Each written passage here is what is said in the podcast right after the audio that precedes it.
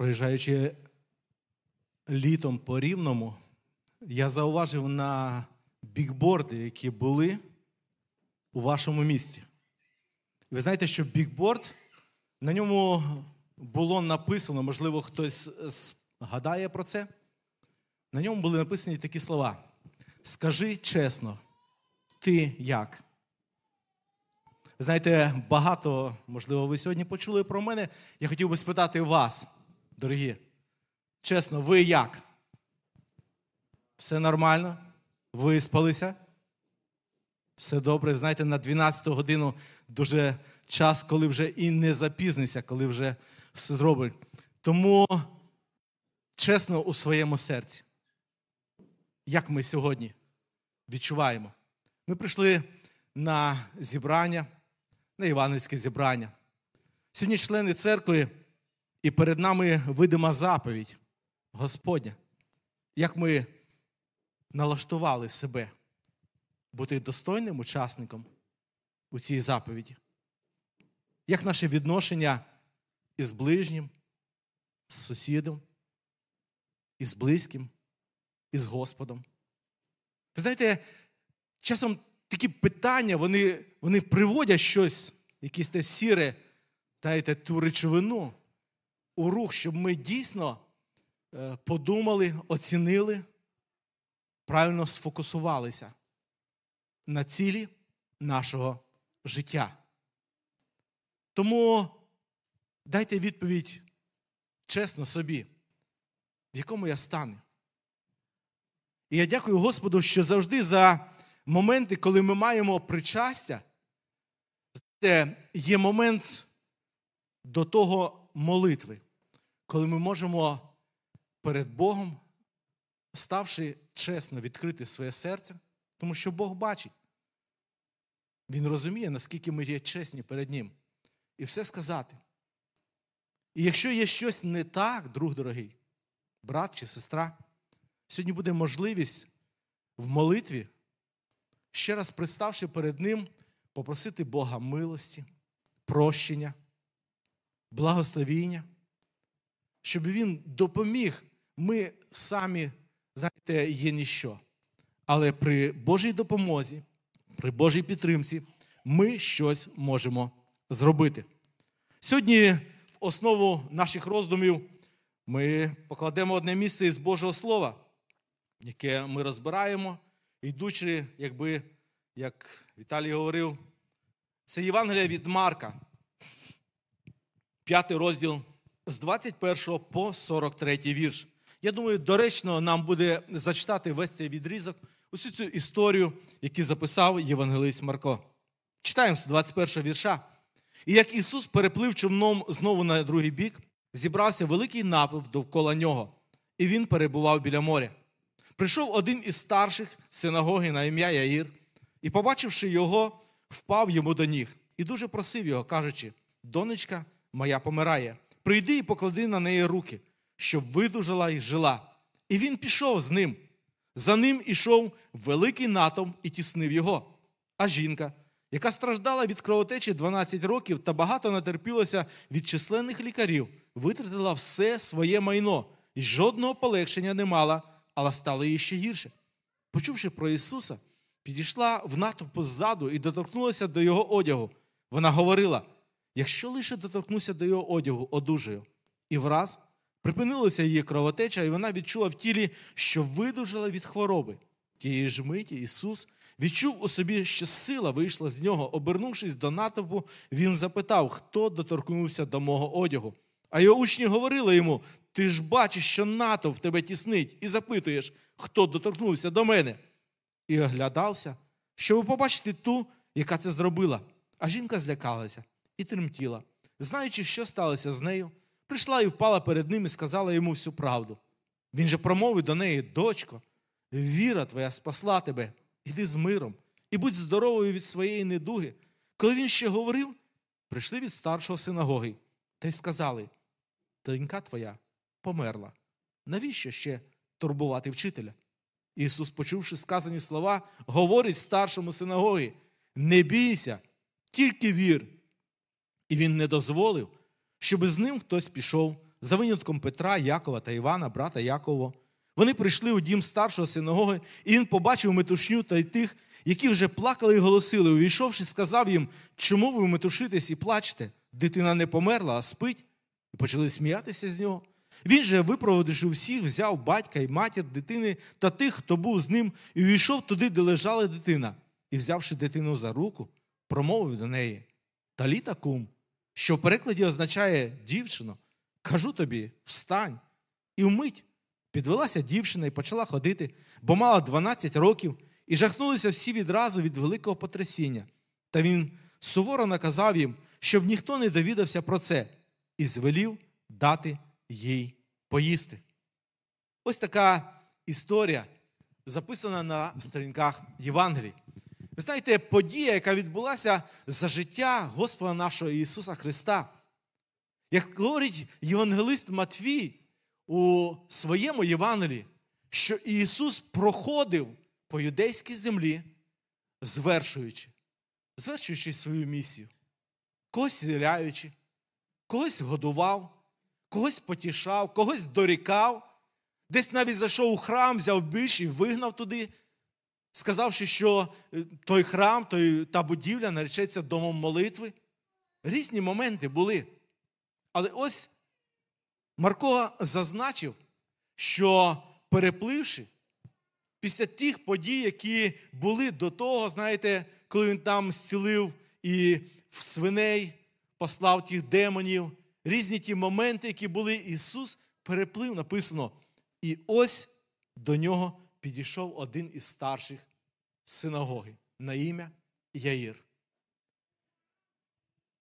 Що заставило Яїра, знаєте, прийти до Ісуса?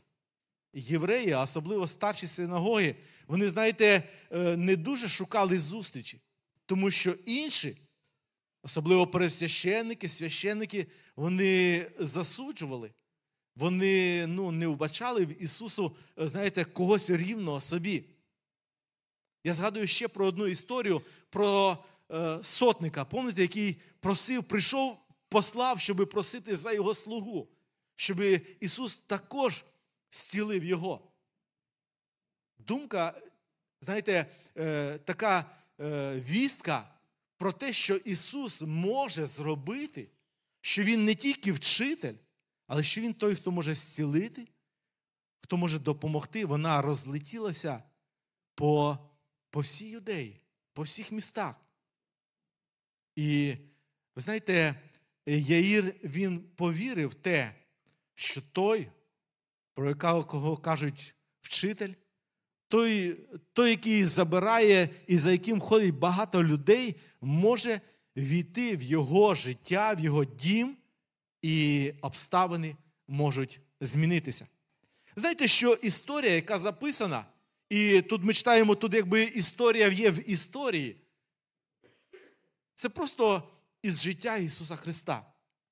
Але як добре нам, читаючи Євангелія, не просто прочитати, ну, сказати, це було за часів Ісуса і все. Як добре нам із цих історій е, взяти щось корисне для себе, щось почерпнути якусь думку. Я казав один із моїх старших братів-служителів, е, якби добре Євангелію заземлити. Знаєте, при, до нас, в наші умови, в наші обставини її взяти. І зрозуміти, як би нам поступати в тому чи іншому. І тому один із уроків, який я зауважив, читаючи цю історію, це перший урок, який говорить нам, що коли ви у відчаї, кличте Ісуса. Я думаю, що Ісус Він не був першою інстанцією допомоги Яїру. Так само, напевно, як і у тієї жінки, бувши людиною відомою в тому місці, він і лікарів звав до свого дому, інших людей, хто могли би допомогти.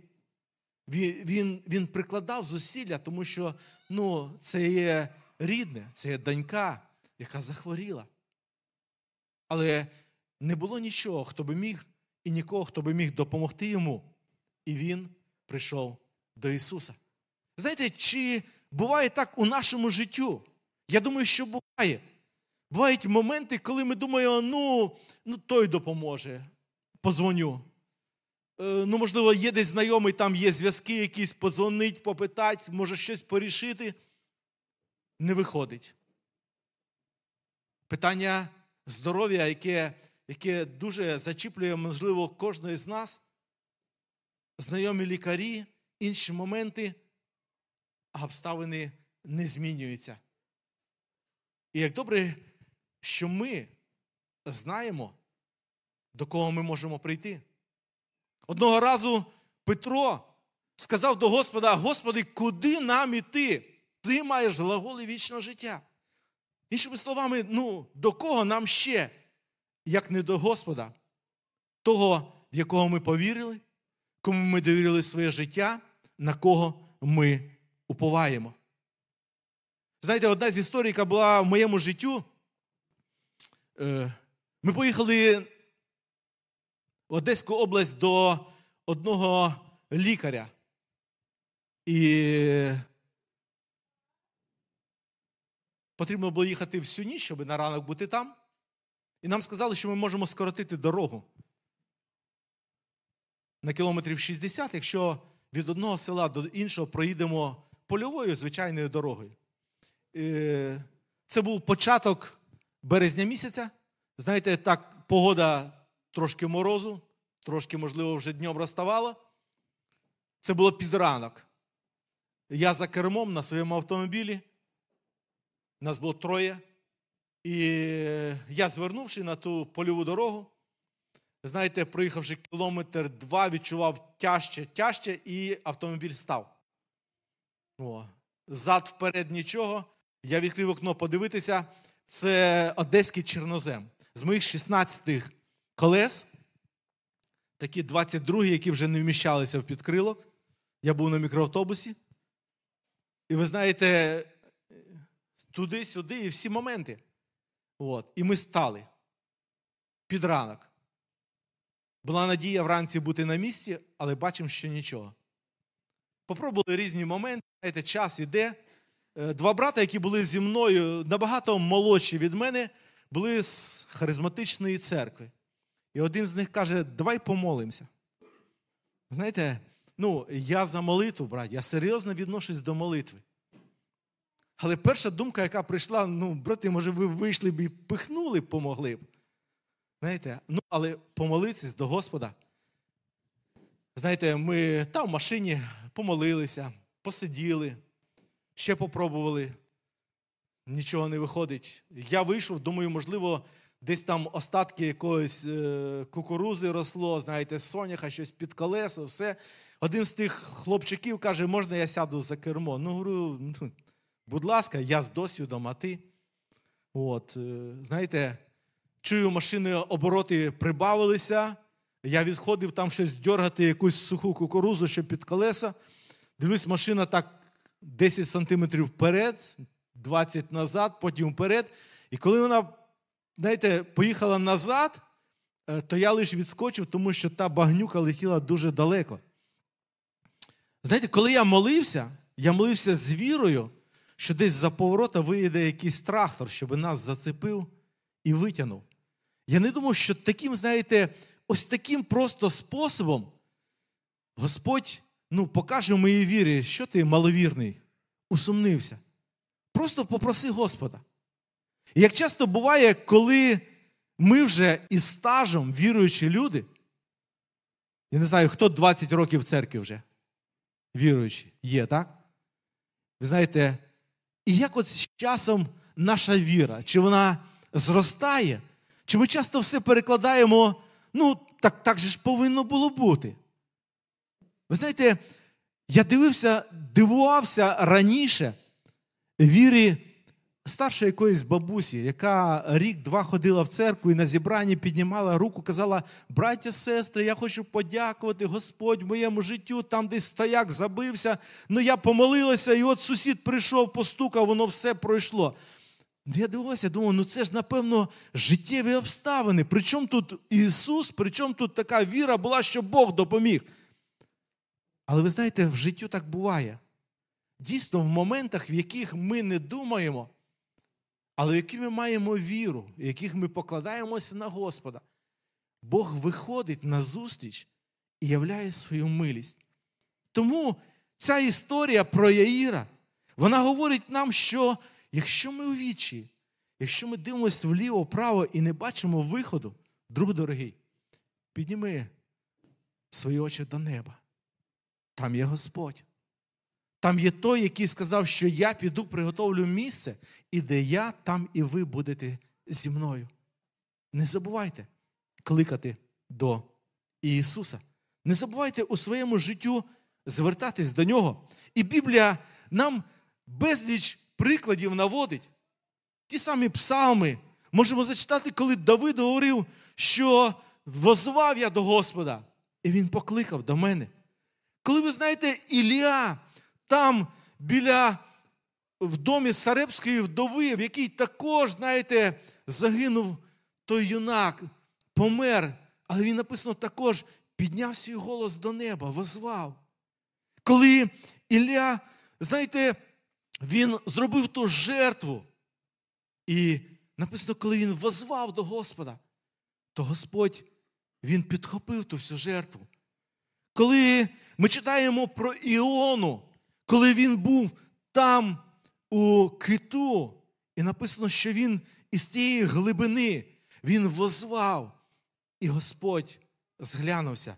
Господь прийшов, Господь йому допоміг. Сороковий псалом, п'ятий вірш нам говорить: блаженна людина, яка на Господа покладається. Друзі мої, щасливі ви, коли ви знаєте без всяких посередників, ви знаєте доступ до неба.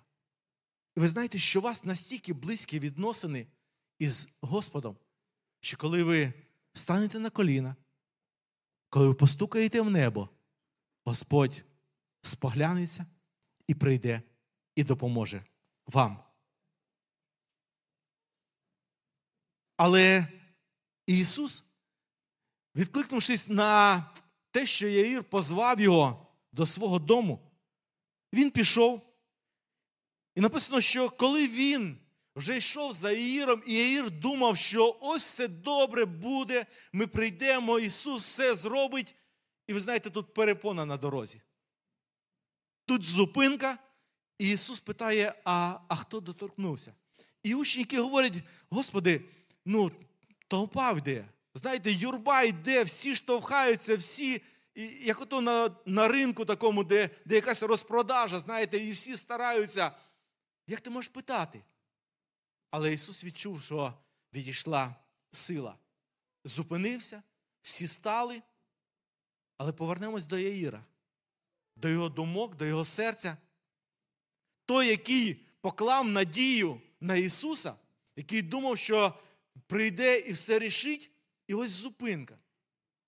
Знаєте, думає, ну бистріше би, бистріше, щоб не запізнитися. Як часто бувало, можливо, в нас, коли ми десь спішили, десь були в нас якісь плани, але ми стали в чергу. І думали, ну от ми щось потрібно купити. Знаєте, ось черга, вона так нормально, нормально йде. Ми дивимося, ну, співаємо в різні ще в інше місце, і тут раз табличка така: технічний перерив 15 хвилин. Знаєте, і, і, і, і ми розстроєні. Ми не знаємо, чи ми вже встигнемо. Що буде далі? Ще один урок, який би я хотів, щоб ми взяли з цієї історії, це те, що говорить, що коли відповідь затримується, давайте будемо довіряти Божому часу. Давайте будемо розуміти, що у Бога все на своєму місці. Є історії, коли нам говорять, що люди не дочекалися. Згадаймо історію про те, як Самоїл приніс жертву. Як Саул, вибачаюсь, приніс жертву. Самоїл сказав йому почекати. Але дивлячись на те, як Самуїл говорить, що я побачив, воїни розбігаються, обстановка тяжка, і не дочекався. Не дочекався того моменту, щоб прийшов той, якому, якому ну, хто мав право принести жертву перед лицем Господнім. це Самоїл. Не дочекався від приділеного Божого часу.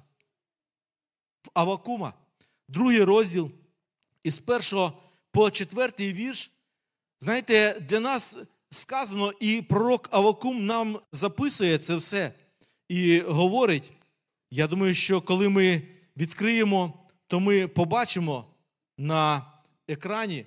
І цей текст говорить так: нехай я стою на сворожі, стої, і нехай на облозі я стану, і хай виглядаю, щоб бачити, що він буде казати мені, і що відповість на жалобу мою. А Господь відповів та й сказав: напиши це видіння і поясни на таблицях, щоб читач його легко читав, бо ще на умовний час це видіння, і приспішає кінець, і не обмане. Якщо б протягнулось, чекайте його, бо воно конче прийде, не спізниться. І четвертий він говорить: ось надута непроста душа його в ньому, а праведний житиме вірою своєю. Боже Слово говорить: ти непримінно чекай. Непримінно це все збудеться у твоєму душі, життю, але ти довірся Господу.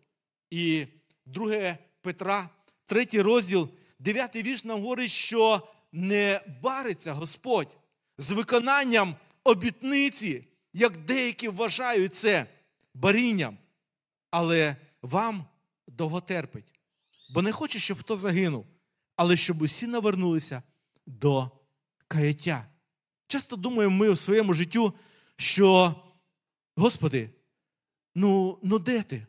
Ну, ще вчора потрібно було б це зробити, Господи. Ну, якщо не вчора, то сьогодні. А відповіді немає і немає. Знаєте, так часто думаю, сьогодні, коли ми чекаємо закінчення війни, я чекаю повернення додому, там, де проживав. Але з часом все якось відкладається. Ми думали в 22-му році, ну, до Пасхи і буде звільнення. Ну, якщо не до Пасхи, ну, десь на травневі свята точно. Десь почали передавати, знаєте, пророцтво десь там в Поліському, на Поліссі було в церкві, що що ще ще чуть-чуть і, і, і буде звільнення. І знаєте, і ця, це слово воно підкріпляло нас. Ми ми надіялися ще, ну літо, ну осінь. Ми, приїхавши сюди, думали, ну ще, можливо, до Нового року. А там з Нового року, з новими силами, з новим озброєнням і звільнять. Але чомусь затягується. Чомусь затягується. Я часто кажу сам собі: Господь не бариться. У нього все на своєму місці. Треба лише дочекатися того моменту, коли Господь прийде і зробить це. І що вчить нас ця історія, яку ми прочитали? Вона говорить нам, що попри, попри всі затримки, попри весь скептицизм, оточення, Господь Він неодмінно прийде нам на допомогу. Головне нам вірити в це. І Івангелист Лука, записуючи у 18 розділі 7 і 8 віршом, нам говорить про це і нагадує, бо хіба Бог не захистить вибраних своїх, які кличуть до нього день і ніч? Чи буде він зволікати щодо них? Кажу вам, він оборонить їх негайно. Однак, як прийде людський син, то чи знайде він віру на землі? Дорогі мої, хай віра і надія в те, що все буде добре, буде в нашому життю. І знання, що Господь він ніколи не запізнюється. Ще з один із уроків, які ми можемо взяти із цієї історії про дочку Яїра, це те, що коли ми отримуємо погані новини, ми повинні, як сказав Ісус Христос, іти за Богом. Ми повинні не боятися, а тільки вірувати. Та новина, яку принесли і сказали: Яїр, не турбуйся бір, не турбуй більше вчителя. Так сталося, що донька твоя померла. Але ви знаєте, читаючи книгу пророка Йова, ми зауважуємо для себе ті слова, які Йов зазначав, коли обставини тяжкі прийшли у його дім. Другий розділ, 10 вірш говорить, але Йов їй відповів: Ти говориш, якби говорила одна з божевільних жінок. Хіба лише доброго маємо приймати від Бога, а злого не повинні приймати. При усьому тому Йов не зрішив своїми устами. А повертаючись до першого розділу, знаєте, 21 вірша, також книги Йова, ми зазначаємо, що після всіх тих новин, які, які почув Йов, коли прийшов один вісник і сказав, що там дім розрушений, там отари не стало, там загинули твої всі діти. Після всього цього Йов сказав: нагим я вийшов з материнського лона, і нагим туди повернусь. Господь дав, Господь і забрав. Нехай Господнє ім'я буде благословенне. Що би ми зробили, дорогі мої, коли такі приходять звістки для нас? Знаєте, люди по-різному реагують. Одні закриваються в собі, інші в істериці, в паніці, інші в страху, не знаючи, як на це все реагувати.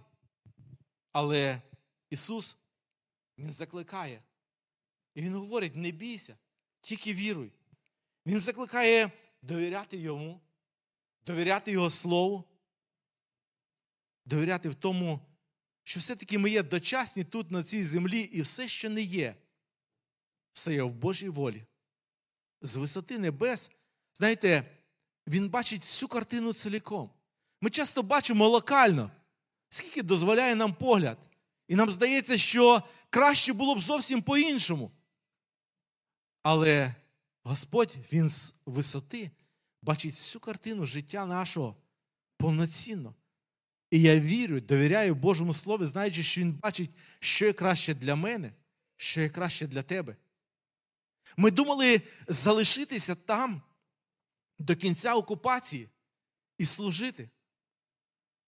Але ви знаєте, сьогодні, дивлячись назад, бачу, що Господь Він все-таки по-своєму управив. Він бачив нашу позицію, знаєте, таке проукраїнське ставлення, знаючи, що сьогодні там дуже тяжко. Російські паспорти всіх, без якого ти нікуди. Хоч щось робити, реєстрація, дозволи, і все російське приймати. Знаєте, я скажу, я би цього точно не робив би. Не брав би ні паспорта, ні інші моменти. І тоді питання, а як би я там жив? Тому і цей момент, який Господь так зробив, щоб в определений момент, послуживши, ми могли виїхати. Я знаю, що це рука Господня. Я знаю, що це Він усе так провадить у моєму життю, щоб я лише надіявся, вірив і довіряв своєму Господу. І в закінчення ще один із моментів, ще один із уроків, які дуже важливі, я думаю, для кожного з нас. Хоч є ми молоді, хоч ми є здорові, але життя наше, і воно може закінчитися. Знаєте, що віра Яїра, вона зробила велике, вона не була даремною. Вона все-таки привела Ісуса до свого дому, який підняв доньку. Але я знаю, що проживши життя, вона все рівно померла. Смерть вона чекає на кожну людину. Але, друзі мої, у Христі є надія. Ісус переміг смерть. І апостол Павло, пишучи послання до Солунян, 4 розділ, з 13 по 14 вірш, він говорить нам: не хочемо, щоб ви, браття, не знали про померлих, аби не сумували, як інші, котрі не мають надії. Бо коли віримо, що Ісус помер і воскрес, то й померлих в Ісусі Бог приведе із ним. Смерть це не кінцева крапка мого і твого існування. Друг дорогий, смерть це лише перехід. За мій дідусь, що коли мої очі закриються тут, на цій землі, то в той самий момент, в ту саму мить, вони каже, відкриються перед Божим престолом. Він вірив, він довіряв Господу, своєму Спасителю Ісусу Христу. І Боже Слово говорить, якщо для нас життя це Христос, то смерть це надбання. Тому перед нами є заповідь Господня. Ми сьогодні бажаємо бути учасником у цій трапезі. Це ще раз нагадування того, що ціна, вона заплачена, що перемога над смертю, вона звершена на Голговському Христі. І почитайте той 14 розділ, 15. Знаєте, першого послання апостола Павла до Коринтян, де Павло пише, знаєте, питаючи смерті, а, а де твоє жало? А де твоя перемога? Він говорить, що перемога то є в Ісусі Христі, в тому, на кого ми надіємось. І знову ж таки, в тих розділах Павло пише, що якщо наша надія є тільки дочасна, наша надія тільки в цьому нашому земному життю на Ісуса, то ми найнещасливіші з усіх людей. Але я знаю, моя надія на те, що я буду з Ісусом в вічності. Моя надія, що коли закінчаться дні мого життя тут на землі, то там в небі мене чекає Ісус, який не посоромить, який не підведе мою надію, мою віру і моє уповання на нього. Благословіння вам, Божого миру, надії в серця наше, незважаючи на ті обставини, які є. В когось, можливо, краще.